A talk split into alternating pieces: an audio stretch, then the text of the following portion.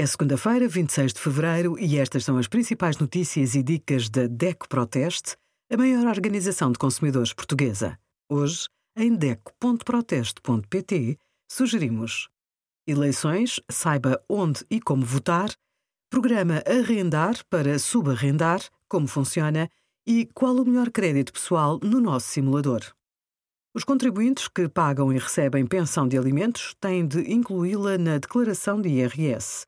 Sempre que, em caso de divórcio ou de separação, um dos pais fica com a guarda exclusiva dos filhos, o outro progenitor fica sujeito ao pagamento de uma pensão de alimentos.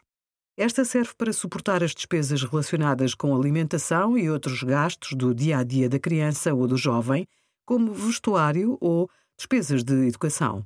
Na altura da entrega da declaração de I R S, a pensão de alimentos deve ser declarada por ambos os pais. Obrigada por acompanhar a DECO Proteste, a contribuir para consumidores mais informados, participativos e exigentes. Visite o nosso site em deco ponto proteste ponto pt.